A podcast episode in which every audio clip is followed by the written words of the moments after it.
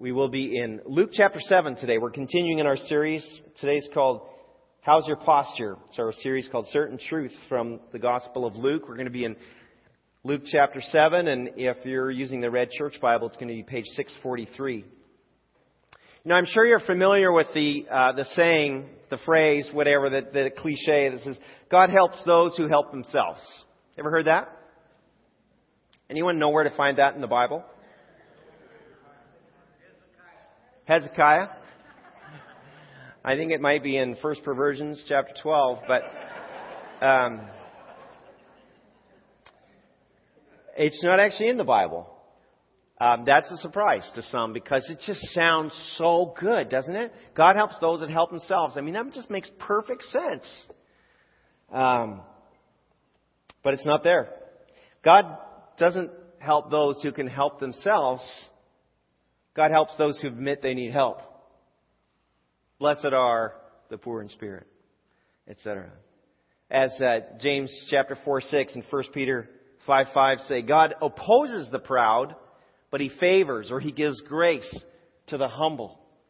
God opposes the proud, but he favors the humble. There's a, a pastor I follow sometimes. He, he put it this way. Uh, he, he says, when we stop trying to be deserving of God's help, we find God more willing, more than willing, to be our Savior.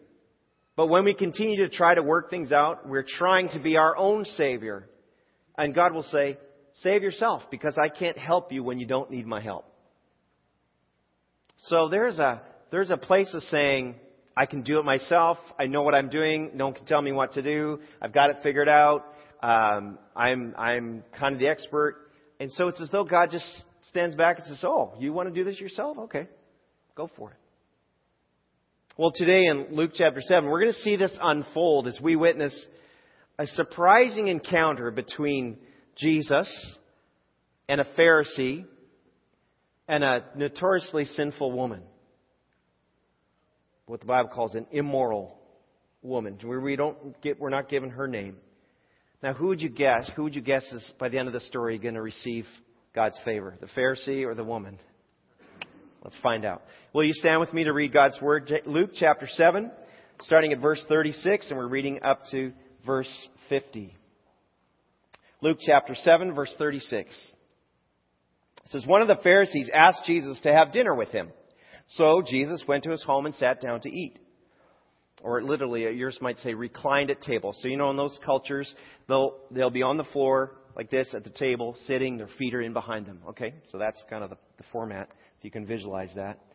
Um, when a certain immoral woman from that city heard he was eating there, she brought a beautiful alabaster jar filled with expensive perfume. Then she knelt behind him at his feet, weeping, and her tears fell at his feet, and she wiped them off with her hair, and she kept kissing his feet and putting perfume on them. You might wonder how did this woman get in the door, but it was an allowable custom at the time for a for a quite a special dinner that the poor would be allowed to come and take leftovers. So it's not that unusual that she would come in. Verse 39, when the Pharisee who had invited him saw this, he said to himself, if this man were a prophet, he would know what kind of woman is touching him. She's a sinner. And then Jesus answered his thoughts. Simon, he said to the Pharisee, I have something to say to you. Go ahead, teacher, Simon replied. Then Jesus told him the story. A man loaned money to two people, 500 pieces of silver to one and 50 pieces to the other. But neither of them could repay him, so he kindly forgave them both, canceling their debts.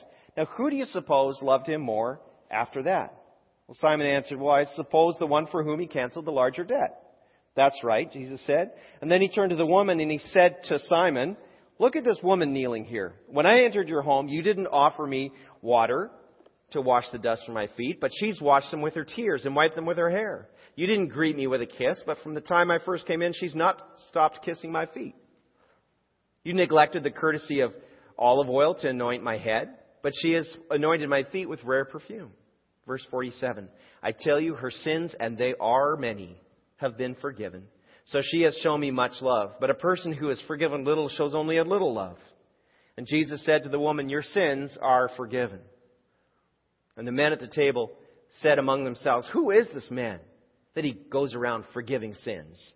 And Jesus said to the woman, Your faith has saved you. Go in peace. We thank the Lord for His word. Let's take a seat together. I, you know, I really believe this episode is once again all about how we're looking at Jesus, how we're seeing Jesus. And, you know, I was the question, you know, who is Jesus to you? How do you see him? To this Simon the, the Pharisee, Jesus was a, I think, a curiosity, an interesting, maddening, traveling rabbi. And uh, to guess at the party, we're not really sure, except we know they wondered, you know, who is this man who forgives sins? To the woman, this man, Jesus, was her only hope, her Savior, her salvation.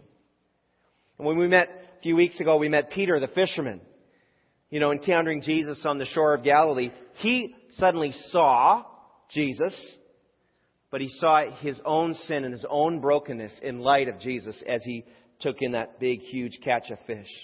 He dropped his nets and he followed the Lord. For Levi, the tax collector, a few weeks ago, we talked about him too. And meeting Jesus was enough for him to leave his tax booth behind, everything that he counted on and depended on, all that weight and baggage that kept him back from really moving forward. He left that behind to follow Jesus and then bring others along with him. So we kind of hope to hear another cool conversion story. You know, Jesus goes to this home and, and maybe this, maybe this Pharisee's going to be like, yeah, Jesus, I want to follow you. But no, we learn pretty quickly Simon is a terrible host. You wonder why he even bothered to invite Jesus over. I mean, if, if he's not even going to, you know, offer the, the, the basic custom courtesies, right? No water to wash, no kiss of greeting, no anointing oil. He's just downright rude. It's, it's almost as though he's invited Jesus over just to punk him, you know, just to, just to, just to insult Jesus. And you can just imagine how awkwardly this dinner party is going. Because everybody knows what's supposed to happen, and it, isn't hap- it hasn't been happening. And then this woman comes in, right? Well, it leaves me wondering why did he bother with the party? I mean, who was Jesus? I mean, who was Simon trying to impress? Was he trying to impress Jesus, the rabbi? Was he trying to impress his friends and show how well connected he was? Hey, I'm, you know, friends with Jesus, this new guy around. Was he trying to impress God? I mean, Simon somehow let it be known that he was having Jesus over for dinner. Just not to drop names or anything, but yeah, Jesus come by tonight for dinner at my house. You know, little of that going on. Attracted this this immoral woman, possibly a prostitute.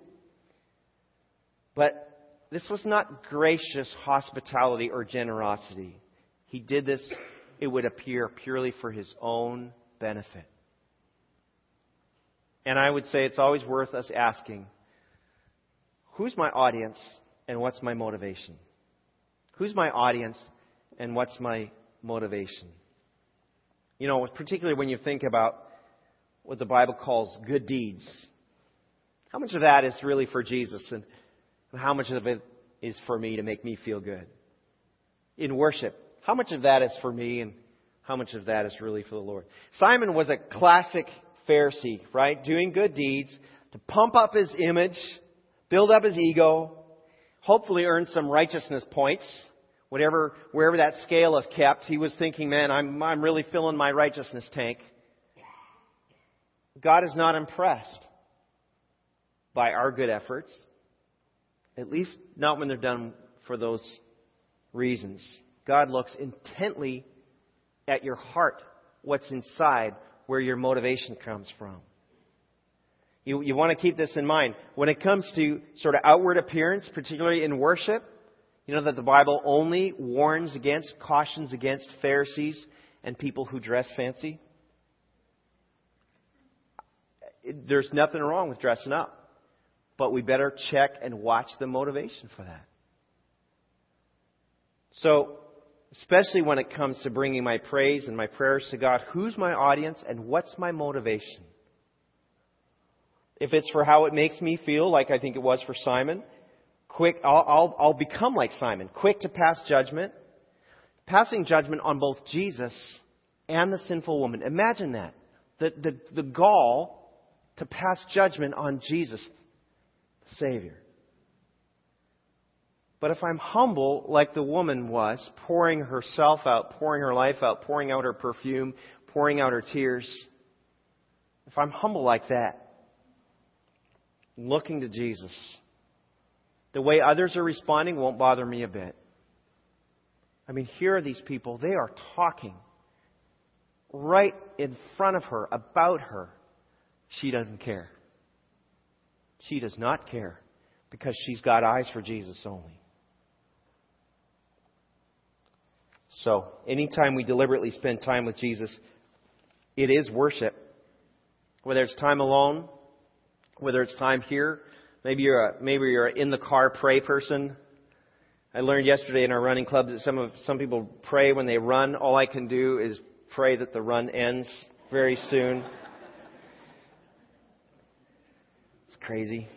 Right? Anytime we deliberately spend time with Jesus, it's worship. And I'm not saying we shouldn't personally benefit from worship. I mean, I just love when we sing a good worship set. It's like, oh, that was great. I enjoyed that. Oh man, I just loved hearing all the voices. But, but who is it for, really?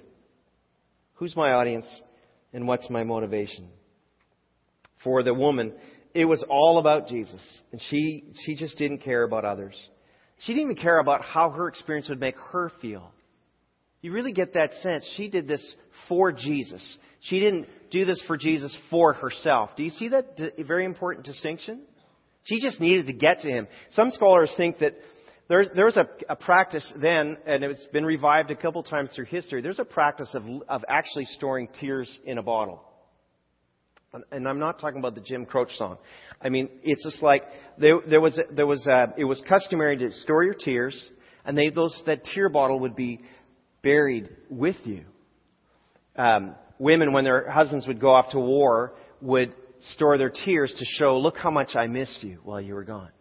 So some are, are suggesting that she even brought her tear bottle and poured that out on his feet. We don't know, but it was, a, and it was just an extravagant response to, uh, to him.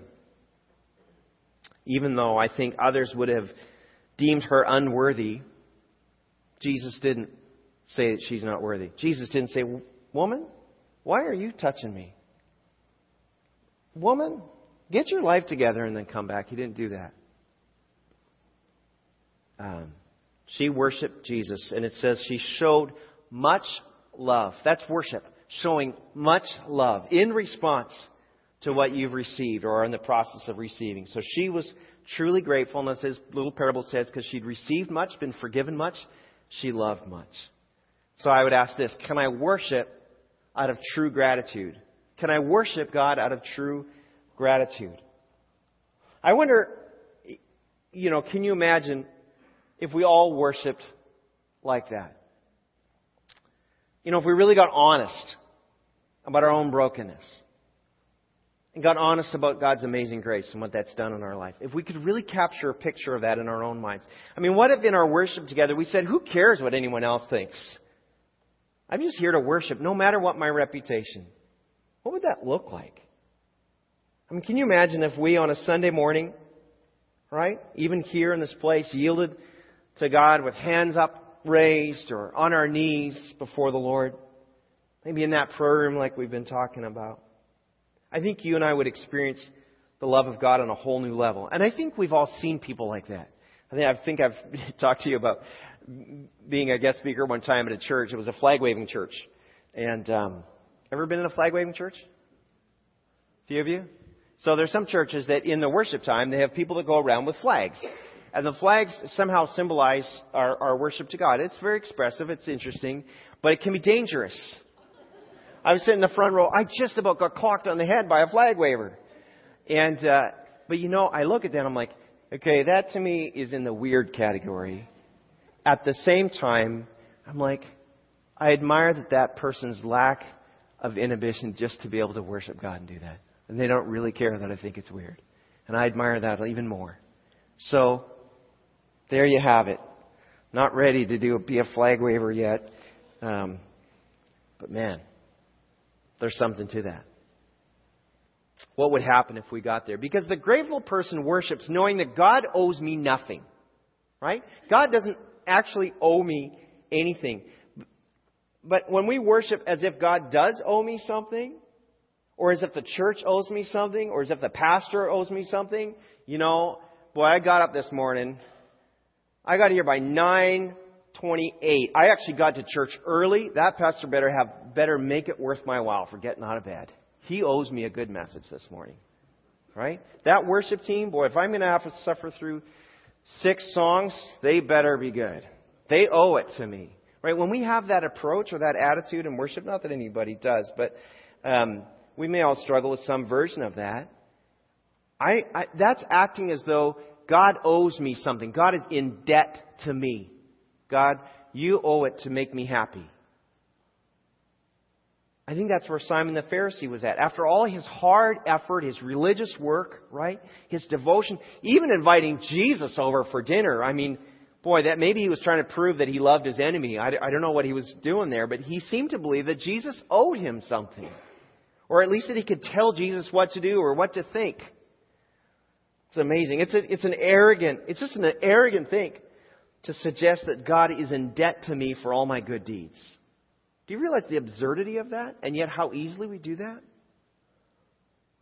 So, I would say at the same time, lots of people act as if they've earned salvation by good efforts, right? How many, how many times have you heard someone say, if you said, you, you know, would you go to heaven? Yeah, I, I'm a pretty good person. I haven't really killed anybody yet. And, um, you know, yeah, I'm, I, what they're saying is, I've done enough good things that God owes me. It's a terrifying place to be. God owes me nothing. Salvation from God is a free gift of God's grace extended to anyone who will receive it. And so, before we put our faith in Christ, our sin, yours and mine, had us in deep debt with God. And that's the little parable Jesus is telling, right? The two debtors are forgiven, one little and one a lot. So obviously one is going to be more grateful than the other. And the, the woman understood her sin debt to God. And yet there is no debt. Because His grace has forgiven it. He tells you, you're forgiven. And this is amazing because this is prior to even Jesus going to the cross, where all our sin debt, yours and mine, was all laid on Jesus. And his righteousness in exchange was laid on us who will believe. That's the divine exchange. All paid for by grace through faith. And the difference between the woman and the Pharisee was their posture. It was their posture. He's proud. She's humble. He considers himself righteous. She considers herself in need of righteousness. Her sins were obvious. His were hidden behind religion. I mean, think about this example. True story. My debit card was hacked this week. Oh yeah, it's just exciting. And, uh, you know, a little, little, little panic attack, um, going on. It's like, ah, what's going on? Right? Someone got money out of my bank account. Well, I would say that's an obvious sin, right? It's theft, it's stealing, someone owes me, right? There's a debt owed to me. But maybe, just maybe, I have a tendency to grasp and cling to stuff and to money. Because in truth, I don't fully trust God to meet my needs and supply my daily bread. So, um, Hmm. That's the sin of unbelief. Now, which is more serious? Someone who stole some money from me or my unbelief, my unwilling to trust in God? You see what has more significant impact, right? I, you know, I read the story and I think, oh, poor Simon. He just hasn't sinned enough to really know God's grace. He's just too good. That's really the, the issue. But in fact, like me, he's miscalculated or underestimated the size of his sin debt. It's just not as obvious as the immoral woman's debt, but it's a debt nonetheless, right? Um, I got time for a quick illustration. So I just, I'm this time, I'm. You can just stay where you are. Kurt and Sandra, I'm going to use you as my illustration this morning. No, I, you guys are taking good notes. Jared, were you my, my, did you help me last week? No, that was David and Johnny, right? Okay, Nate and Jared, I'm going to get you guys to help me. Now, let's imagine let's imagine um, I'm going to loan you $20 and I'm going to loan you $1. Okay? Now, of these two young men, which, who of them is in debt? One or both of them? They're both in debt to me, right? One is a very small debt, one is a larger debt. Okay? Now, if, for example, and that's a big if, if I were to forgive this debt, right, who would be more grateful? Obviously, Jared would be because he's got the $20 bill. Now, let's say Jared pays me back. right? He is, he is, is he debt free? Yes, right? His debt is done. He's paid it. He's clear. He's in the, in the clear. Now, Nate, on the other hand, is he still in debt? It's only a dollar difference. Is he debt free? But it's so small. How, can we just say he's not really debt? Really, it's not that. It's just so minor. He's not really in debt. Until he pays that dollar back to me, he's truly in debt, right? You're both debt free. You may, you may be seated. Thanks for your help. And like Dave Ramsey would teach, doesn't it feel good to be debt free? You know? Just paying that back just is so liberating. You don't have to carry that weight on you anymore. Financial Peace University is going to be offered here uh, Sunday nights, starting right after Easter. We encourage you to sign up for that. It's a great program. Teach you how to stay out of debt, whatever size it is. All right. Well, look, look where Simon's attitude leads, right? Like most Pharisees, he takes the wrong posture. So, this is such a, a picture of a Pharisee at worship, right? Standing when he should be kneeling. I mean, he is in the presence of the Son of God. He's standing over him. He, he's looking down on people when he should be looking up at Christ. He's quick to criticize both Jesus and the sinful woman. He looks for what's wrong instead of rejoicing in what's right. And even today, you know, Pharisee types like these guys did make it, make it, make it hard to follow God. They make it difficult. They make scripture scary and intimidating and, well, you really shouldn't read it for yourself because, you know, you really need an expert. And so it leaves you feeling inadequate and unworthy. It leaves you feeling more lost than loved. That's a Pharisee at worship. That's the wrong posture. Instead of humbly at the feet of Jesus, pouring out love, receiving His mercy and His compassion, different posture. Simon seems so angry, and I wonder if it's WWPT syndrome. Do you, do you, anybody familiar with WWPT syndrome? Anybody had that? It's highly contagious. We can get it from people. It's often passed down from parents to children.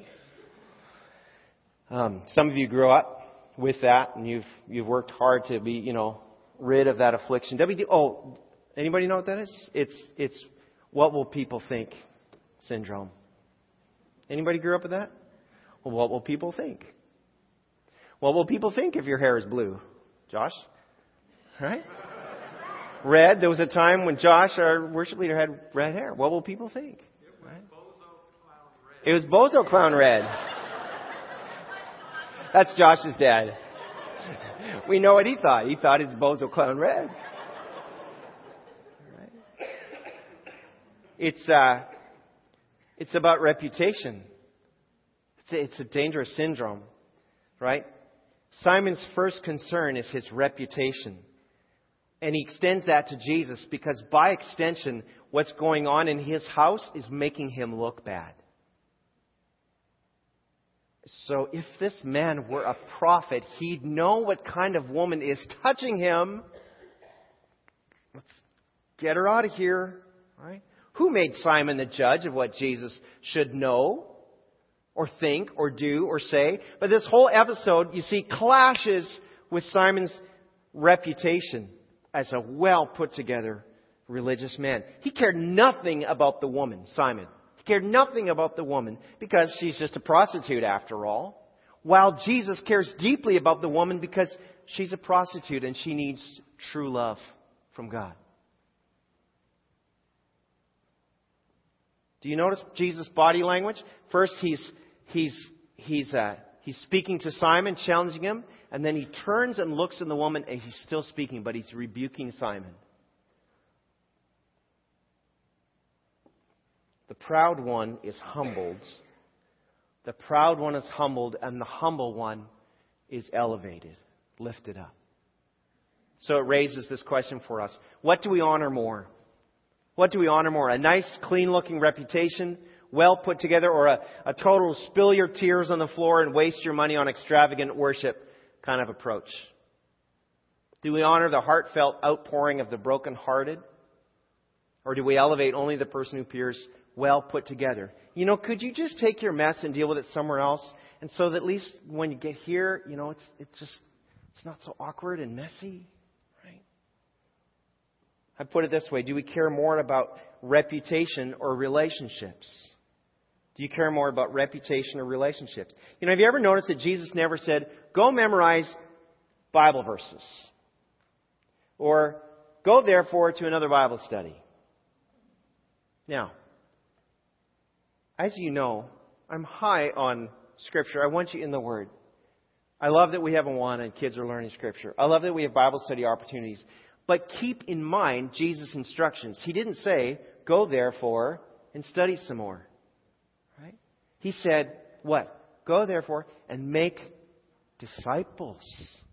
He said, go love your neighbor as yourself. Go love your enemies. Go love one another. It's all relational. Jesus tells us to go, and it's all into relationships. His concern is for relationships, not religion. It's for action over academics. And I can't go, however, into and be in a God honoring relationships if I'm standing, arms folded, right, full of self righteousness. I did it myself. Don't need anybody need to tell me what to do. I better check my posture. Am I looking down at others or am I looking up at Jesus? Do I understand my desperate need of grace, no matter how good I've been? Do I recognize the generosity Jesus demonstrated on the cross? That while I was his enemy, he went to the cross so that he could make me a friend of God? While we were sinners, God showed us love that Christ died for us. Here's the really, really cool part. When you humbly look to Jesus, no matter what you've done, whether anybody knows about it or not, and in a room like this, some of you have suffered some terrible things, and some of you have done some things that you're deeply ashamed about. And when you approach Jesus, He, like this woman, looks at you with all the compassion, all the kindness, all the mercy, all the grace that you could ever need and more. There is no condemnation for those who are in Christ Jesus. He says, You're forgiven. Not, you know, if you stick with this long enough, you'll eventually be forgiven. It's you are forgiven. Right here, right now. And when we finally get that, we won't be able to keep ourselves from grateful worship. I want to ask you, what's your posture today? What's your posture? When you see yourself if you were to imagine yourself even approaching Jesus, approaching God's throne, being in that dinner party with Jesus, what's your posture? Are you at his feet? Are you willing to be humble before him?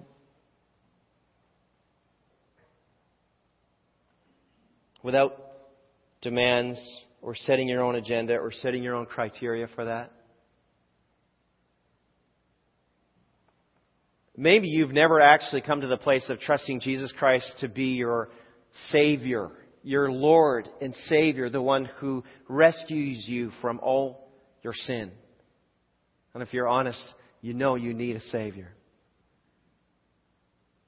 So as we close today, I'm going to invite you to stand I'm going to pray, and I've got, I've got two challenges for you. One is if you're a follower of Jesus, if you've trusted your life to Him, whether you've walked with Him for six days or 96 years, my challenge is what's your posture? Are you humble before Him? And the other challenge is, if you don't know Jesus, I want to give you that opportunity. So while heads are bowed and eyes are closed tonight, this is such a great opportunity to do your own business with God. If you don't know the Lord Jesus as your Savior and you want to make Him that today, I'm going to invite you just to raise your hand and look at me. And uh, someone in the prayer room is going to pray with you after. After we do this, anybody saying, "Yeah, I want to give my life to Jesus today. I want to, I want to be forgiven of my sin and have eternal life with God." So for the rest of us, it's a great moment. Jesus, what's my posture? Thank you, Lord, for speaking today. Thank you for your word. Thank you for preserving this, this account, this episode, repeatedly in your word. You want us to catch this. God, deliver us from, from being Pharisees like Simon and lead us to be like that woman broken before you. So deeply recognizing that she needed you. Lord, none of us is good enough on our own. There's none of us who's righteous, not, not even one. Lord, we could try to help ourselves, but it's like, it's like you would back off and let us and we just crash and burn. And instead, I want to be someone who comes and says, I, I got nothing, Jesus. I got nothing. My own righteousness is, is just filthy. So instead, I want to receive all that mercy all that forgiveness, all that healing, all that washing. Lord, I pray the same for every person in this room. Let it just flow, I pray, in Jesus' name. Let's sing together.